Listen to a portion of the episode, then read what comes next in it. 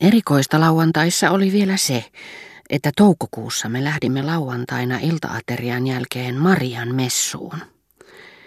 Koska me siellä tapasimme toisinaan herra Van Töin, joka oli varsin ankaran nykyajan maun mukaisia surkuteltavan huolimattomia nuoria kohtaan, niin äitini tarkisti, ettei minun asussani ollut mitään rikettä, ja sitten lähdettiin kirkkoon. Muistan, että Marian messussa minä aloin pitää orapihlajista. Ne eivät olleet pelkästään kirkossa tuossa niin pyhässä paikassa, jonne meillä kuitenkin oli lupa astua. Ne oli sijoitettu itse alttarille, ja ne liittyivät erottamattomasti mysteereihin, joihin ne ottivat osaa. Kynttilöiden ja pyhien astioiden keskellä pujottelivat niiden oksat, jotka oli liitetty vaakatasossa toisiinsa juhlaköynnökseksi, ja lisäsomisteeksi punoutuivat niiden lehdet, joille oli siroteltu tuhlaillen kuin morsiamen huntuun pieniä häikäisevän valkeita nuppukimppuja.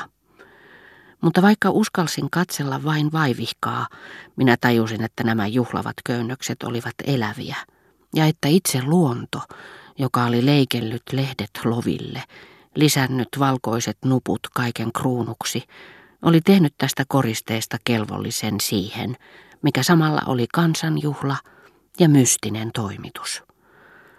Ylempänä aukenivat siellä täällä terälehdet huolettoman sulokkaasti, ja hedekimppua ja heteet olivat ohuet kuin seitti ja peittivät terät kokonaan usvaan. Ne kannattelivat kuin ylintä ja utuista korua, niin varomatta, että seuratessani, yrittäessäni jäljitellä mielessäni niiden kukkaan puhkeamisen liikettä, minä kuvittelin sen niin kuin malttamattomasti ja nopeasti, keimailevin katsein, silmäterät pienentyneinä olisi heilauttanut päätään nuori valkea tyttö, ajattelematon ja vilkas.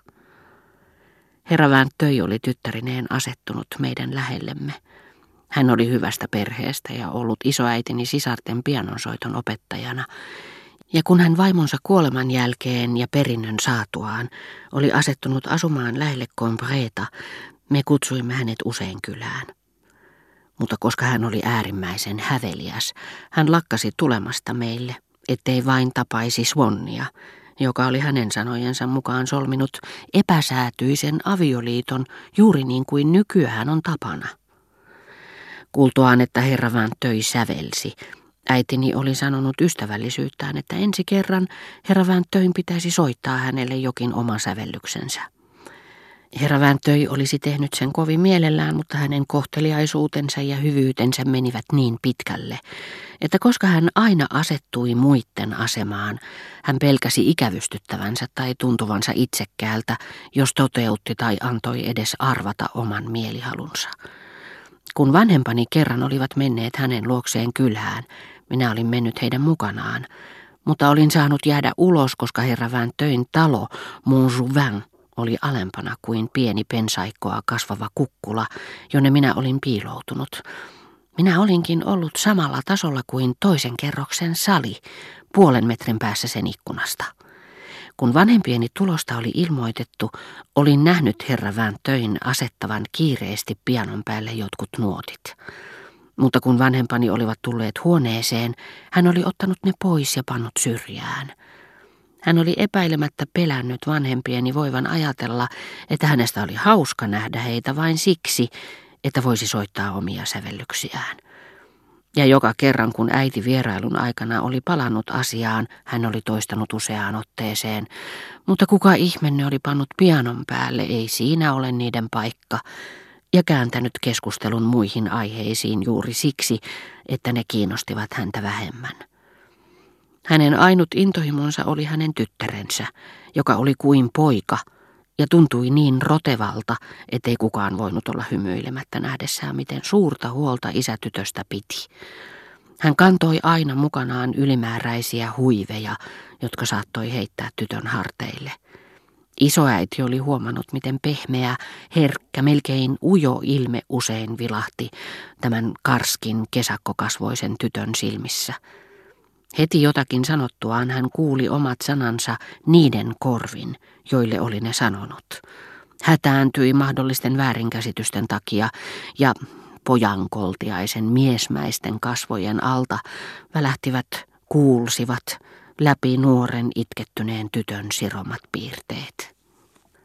Kun minä kirkosta lähtiessäni polvistuin alttarin eteen, minä tunsin äkkiä ylösnoustessani, miten orapihlajista lehahti kirpeä ja imelä mantelin tuoksu, ja silloin minä huomasin kukissa pieniä vaaleampia läikkiä, joiden alle kuvittelin tämän tuoksun kätkeytyvän, niin kuin maku mantelileivoksissa kätkeytyi rapean kuoren alle, tai kesakkojen alle neitivään töin poskissa. Orapihlajien äänettömästä liikkumattomuudesta huolimatta tämä ailahtava tuoksu oli kuin niiden väkevän elämän kuisketta, josta alttari värähteli kuin elävien tuntosarvien koskettama villipensas aita. Ja niihin kulkeutuivat ajatukset, kun näki melkein punahehkuisia heteitä, jotka tuntuivat säilyttäneen itsessään nyt kukiksi muuttuneiden hyönteisten keväisen kiihkon, ärryttävän voiman. Me juttelimme hetken herra Vääntöin kanssa kirkon oven edessä messun jälkeen. Hän puuttui pikkupoikien tappeluun torilla, puolusteli pienempiä, torui isompia. Jos hänen tyttärensä sanoi karhealla äänellään, että hänestä oli ollut hauskaa tavata meitä, niin heti tuntui siltä kuin hänen sisällään herkempi sisar olisi punastunut näitä ajattelemattoman pojan vintiön sanoja, jotka olisivat voineet saada meidät luulemaan, että hän toivoi meidän kutsuvan hänet kylään. Hänen isänsä heitti takin hänen harteilleen. He nousivat pieniin vaunuihin, joita tyttö itse ajoi, ja palasivat Monsuväniin. Mutta koska seuraavana päivänä oli sunnuntai ja me nousisimme vasta messuun, niin jos oli kuutamo ja lämmin ilma, ei isäni vienytkään meitä suoraan kotiin, vaan koska kaipasi kunniaa, hän johdatteli meidät Kalveerin kautta kävelemään pitkän reitin, jota äiti vähäisen orientoitumiskykynsä ja paikallisvaistonsa takia piti strategisen neron urotyönä. Joskus menimme rautatiesillalle, jonka kiviset kaaret alkoivat asemalta ja edustivat minulle maanpakoa ja tuskaa sivistyneen maailman ulkopuolella, koska joka vuosi kun tulimme Pariisista, meitä kehotettiin pitämään tarkasti silmällä, milloin tulisi Combré.